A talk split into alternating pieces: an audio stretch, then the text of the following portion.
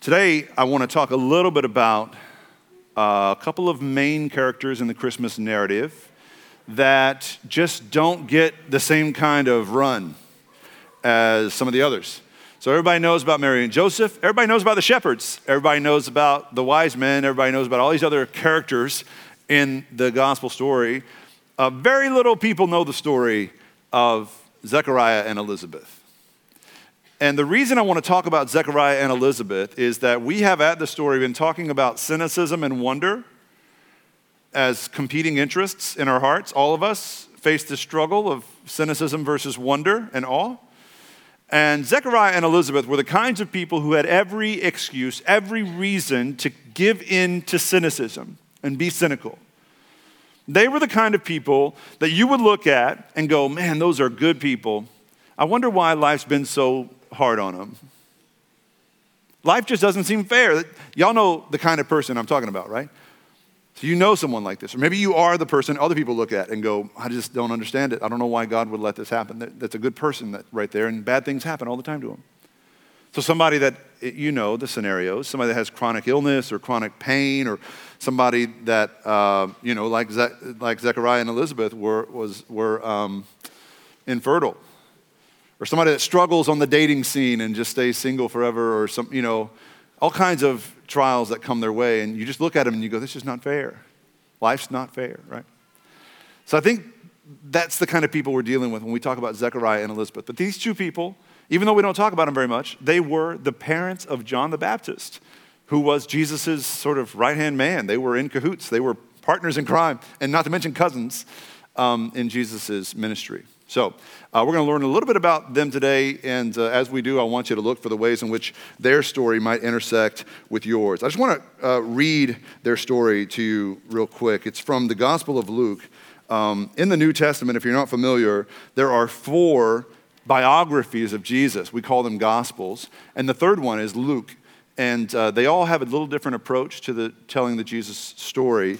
But Luke chapter 1, verses 5 to 25 is where we find the story of Zechariah and Elizabeth. So you can read along on the screen, or if you happen to have a Bible, uh, that's great. You can turn in your Bible as well um, as I read. If you don't have a Bible to your name, or if you don't know where it is, there's no shame in that game. You're not alone, I'm sure. We'll give you one. Before you leave today, just go by the Connect table and we'll give you a Bible, no strings attached. Luke chapter 1, verses 5 to 25. In the time of King Herod of Judea, there was a priest named Zechariah who belonged to the priestly division of Abijah. So there's 24 priestly divisions, FYI, in the Israelite community. Abijah was one of them.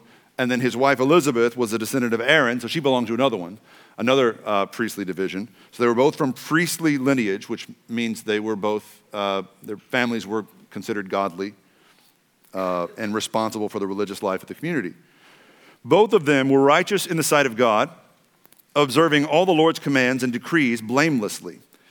But they were childless because Elizabeth was unable to, was unable to conceive, and they were both very old.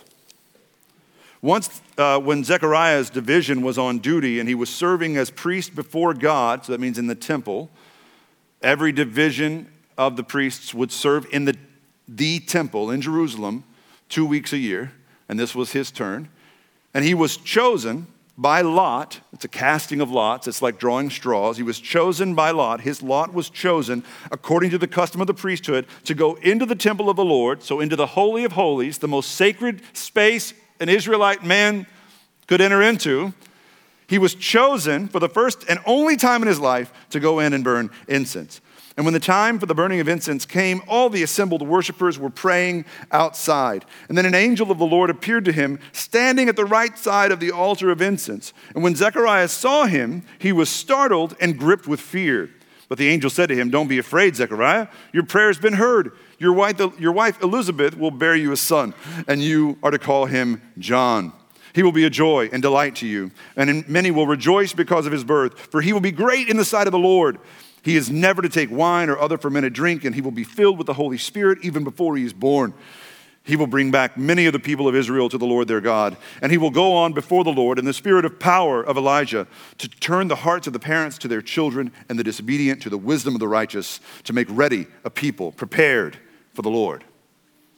Zechariah asked the angel, How can I be sure of this? That's a, that's a gutsy response right there. Uh, it takes an old man to say something like that to an angel. How can I be sure of this? I'm an old man, and my wife is well along in years. And the angel said to him, I am Gabriel. I stand in the presence of God, and I have been sent to speak to you to tell you this good news. And now you will be silent and not able to speak until the day this happens, because you did not believe my words, which will come true at their appointed time.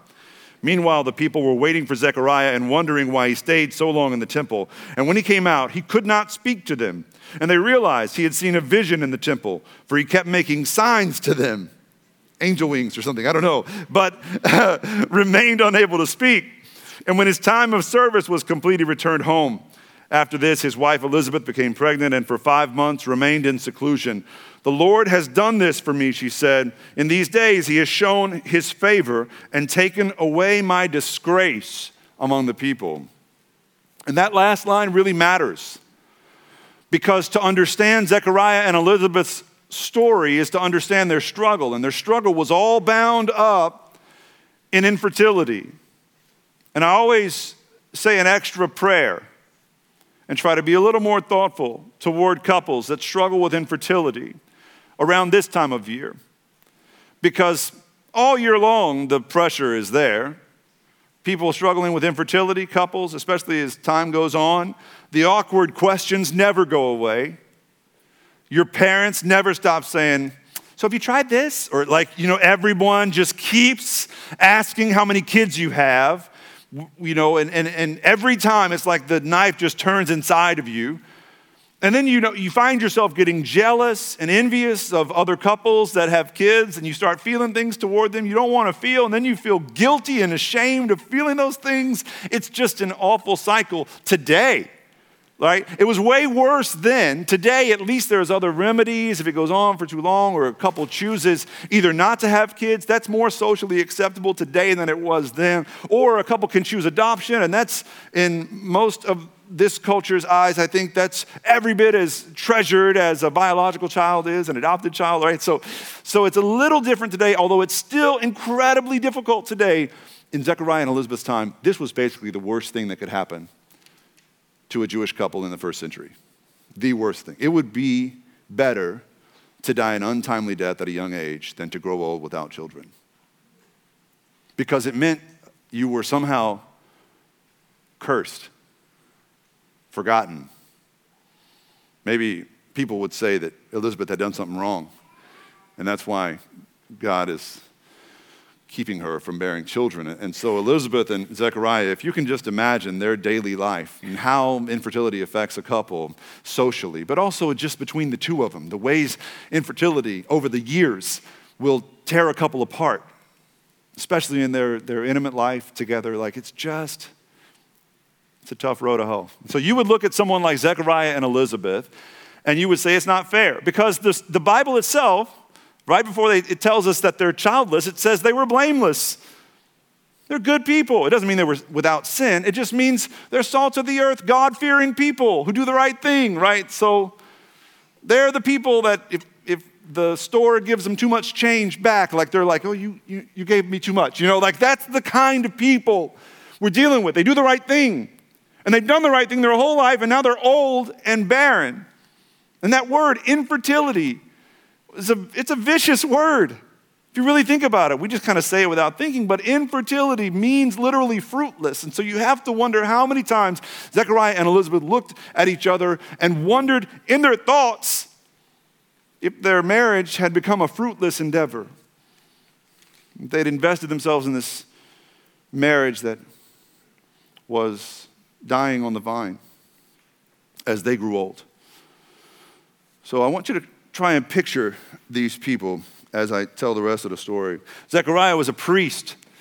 Uh, so I guess a Jewish version of a, of a preacher in the first century. Zechariah dedicated his life to serving God. It was in his blood. It was, uh, it was a generational thing. And Zechariah was a, a priest who uh, served in the uh, priestly division of Abijah.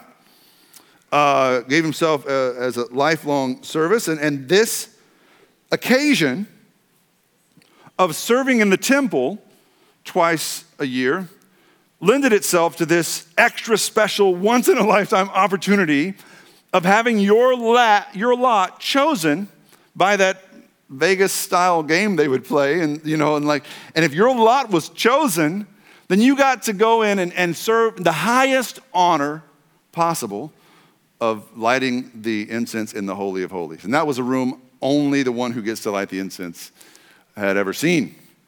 Zechariah had grown old, not only waiting for a child, but also waiting for this opportunity. He had been watching year after year as priests younger than him had their lots chosen, just like, really, God? Like, not even this? And finally, his time comes and he gets to go in for the first time to the Holy of Holies. And I got to think, as he went into that room, like that feeling came over him where you walk into a space that overwhelms you. You know the feeling? Like you walk into a space for the first time. Like I remember when I was like six or seven, I walked into the Astrodome for the first time, and you just get dizzy. You know, it's like, whoa, like where am I? I got to think that's the feeling that, come, that came over Zechariah as he walked into the Holy of Holies. And that feeling was exacerbated by the reality of walking in and realizing he's not alone. Like that's the only thing he was supposed to be in that room was alone. Like he's the only one allowed in there. There's another man standing in there, and and this man is a fearsome thing to behold, apparently. It's the angel, Gabriel.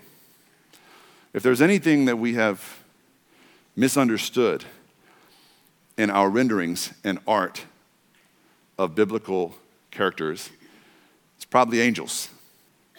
Because the first thing an angel says every time he appears in the Bible you say, hey, don't be scared, don't be scared. Like that's, it's, it's not what we think. It's not a chubby little naked baby with cute wings. Like, if you saw that, fear would not be your response, I don't think. Unless you had a weird thing about babies. I don't know, but like, but probably not. These angels were fearsome creatures to behold. They're always saying, Do not fear, don't be afraid, don't be afraid, don't run away. And so that's what Gabriel says to Zechariah don't be afraid. And then he drops this good news on him about the baby that is to come, what his name will be, what his purpose will be, what his relationship to the Messiah will be. And Zechariah, who, I don't know, in his old age, maybe he's gotten his hopes dashed one too many times. Maybe they've had a false alarm pregnancy one too many times over the years. Maybe he's gotten excited only to be devastated too many times. And so his knee jerk reaction is to be skeptical. And who can blame him given the circumstances? Who can blame him? So he says to the angel Gabriel, uh, How am I supposed to know this is true? I need some proof. Which, word to the wise, if Gabriel ever appears to you and tells you something's going to happen, like that this probably shouldn't be your response because apparently it's a sin to question the angel Gabriel to his face. Wait till he goes away to question. But he questions the angel Gabriel to his face, and Gabriel is offended and he says, I will take away your voice until these promises come to pass, which is, you know, maybe the second worst thing that can happen to a man like Zechariah. He's a preacher, he needs his voice. What am I worth if I don't have a voice? It's all I do is talk, right, as a preacher. And so he takes his voice away and and then he goes. And Zechariah takes some time inside the temple and tries to figure out what happened. Then he finally comes out, and the people are like, Whoa, what happened? That took way too long. You know, he was an old man. Maybe they thought he just keeled over and died in there. And like, what do we do now? Who goes in? Like, you know, all kinds of all kinds of questions arose. And he finally comes out and he can't speak. He tries to explain what happened. I don't know. I don't know. I don't know how you explain an angel, but that's what I would do. It's like a chicken, unfortunately. But anyway, that's who knows? They probably could have just given him a pen and paper and he would have wrote it down, but nobody thought of that. And so he tried to explain it with motions and nobody understood what he was saying. And so when his time of service was over, he just went home to Elizabeth. He gets home to Elizabeth, who's there waiting for him, and he tries to explain to her what he saw inside the temple. But again, he has no voice. So he does this again and he does this again. She's like, You think I'm an angel? You know, I don't know. I don't know you want to hold me? I, I, don't know what she thought, but there's something that happened. It's in the subtext of the passage. There's something that happened. Read between the lines because these are two very old people, but something changes in Elizabeth's heart. because she suddenly finds her husband irresistible.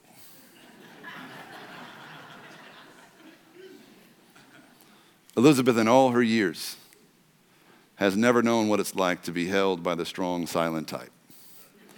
Because she's been married to a preacher. We're the loud, insecure type. And so she likes this version of her husband, apparently, because she takes him to the bedroom after this, apparently, because nine months later, John's here. Now, can you imagine poor old Zechariah? This is the w- weirdest day of his life. Like, he's got Gabriel, and then he's got his wife who suddenly really wants him, you know, after who knows how long. And then, and then she's pregnant. She's pregnant with John, who is the forerunner of our faith, who was Jesus' partner in ministry. Now, here's what I'll say, and then I'll, I'll, I'll be quiet. I'll try to be quiet. Um, the insidious thing about how cynicism works in all of our lives is that when you give into it, it has the power to become a self fulfilling prophecy. And this is what I mean. This is what happens. Cynicism is the result of the absence of hope. And so when you decide there's no hope, hope of change, hope of for you changing, hope for others changing, hope for the world changing, and you just assume to ex- you should expect the worst out of life in general. And so you take that hope you used to have and you remove it. Cynicism naturally fills that void inside of you. And when that happens, you uh, begin to miss the opportunities and occasions and events and experiences that would have reinforced the hope that you've lost. But because you've lost it, you begin to say whatever to those things, to those opportunities, whatever. No thanks. I'll stay home. Doesn't matter. Won't make a difference. You go ahead.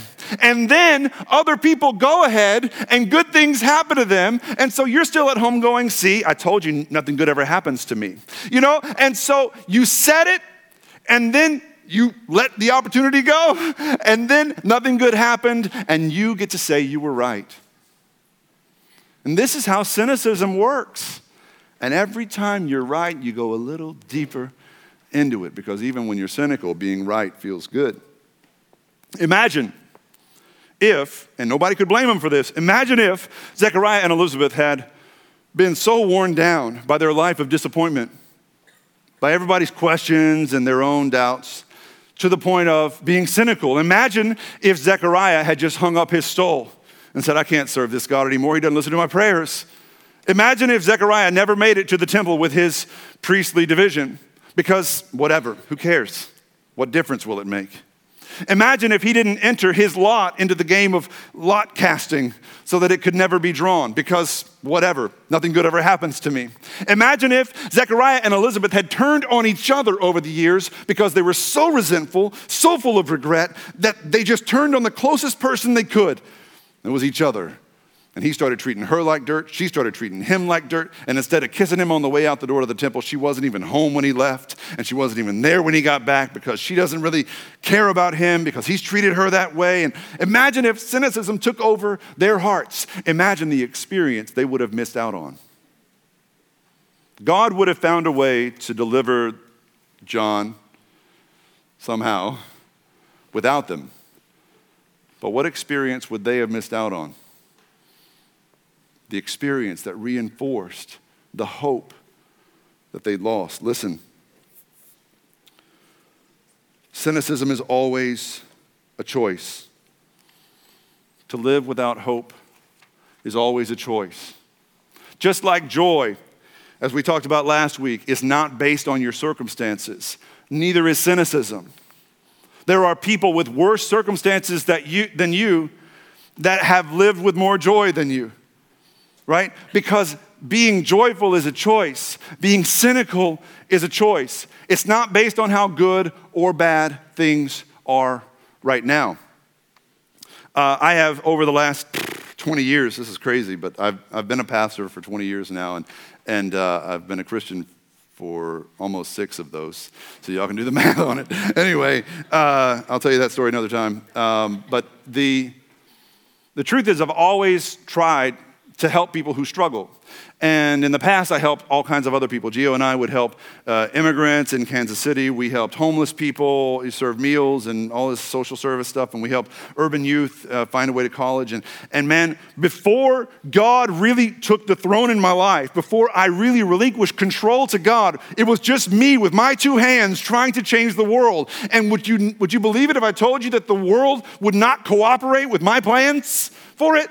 Like, people that are homeless, like they didn't understand that I had the answers to their homelessness if they would just listen to me. And they just refuse. They continue to go back and repeat the same mistakes and walk down the same paths. And I got more and more cynical because I couldn't change people the way I wanted to.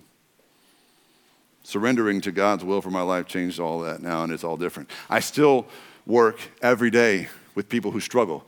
Y'all struggles are a little different than the people I've worked with in the past. But they're not necessarily better struggles. Problems are problems, and people are people. Whether you're homeless, or whether you are an immigrant, or whether, like some of you, you're just overwhelmed with self imposed high expectations and you're driven into the shadows of your despair and depression because heaven forbid anybody know you're not okay. And so you put on the mask and you just continue to dig a deeper hole. Even people who are so privileged in this life that they've been given everything. They're the people you look at and go man they got dealt a good hand. Even those people who've been dealt a good hand carry the burden of having been dealt a good hand so they can't make mistakes. There's no grace for someone who's been given everything. You understand? We envy these people sometimes, but the burden of having been given everything is enormous and immense, and it drives people further into their despair, and in some cases, their addictions, unhealthy attachments, broken relationships. We've all got our reasons to be cynical. And we all have a choice to make every day to follow that lazy, often thoughtless path down into our cynical place, or to follow Zechariah to the temple, to serve a God whose answers he did not always like or agree with or appreciate, to love his wife even though life had been hard and unfruitful in some ways. To hold on to that single thread of hope when others might let go. And when you hold on to that single thread of hope, because joy is the ground you stand on and not some meaningless, fleeting chase of happiness, but joy is the ground you stand on, the joy of God, you hold on to hope and you begin to show others in your life how to hold on to hope too. As a way of closing his famous letter to the Romans, Paul said, May the God of hope, this is Romans 15 13, may the God of hope fill you with all joy and peace in believing, so that by the power of the Holy Spirit you may abound in hope. Listen, even if this world takes everything from you, even if your hopes and dreams don't come to pass the way you thought they would, or in the timeline you imagined that they would, even if life isn't as you imagined it would be, and you feel at times, at your worst times, when you're lost and exhausted, and others are doing things you wish you could be doing and having things you wish you could have, even when those dark feelings creep in, if you hang on to that thread of hope, it is all you need. That thread of hope is your belief that if God is real, then he really comes through. Every time. If God is real, there are no coincidences. If God is real, there is no purposeless life. If God is real, He does not leave you dangling or twisting in the wind. If God is real, He comes through for you, and regardless of how dark it may seem, you hold on because He's done it before and He'll do it again. And so you follow Zechariah, you follow Elizabeth, and you walk in the footsteps of hope. I know it's easier sometimes to cave to cynicism, but as Paul says, closing his letter to Romans, rejoice in hope. Be patient in tribulation. Be constant in prayer. If God is real, He really comes through. Would you pray with me? Jesus, thank you for the hope you give us.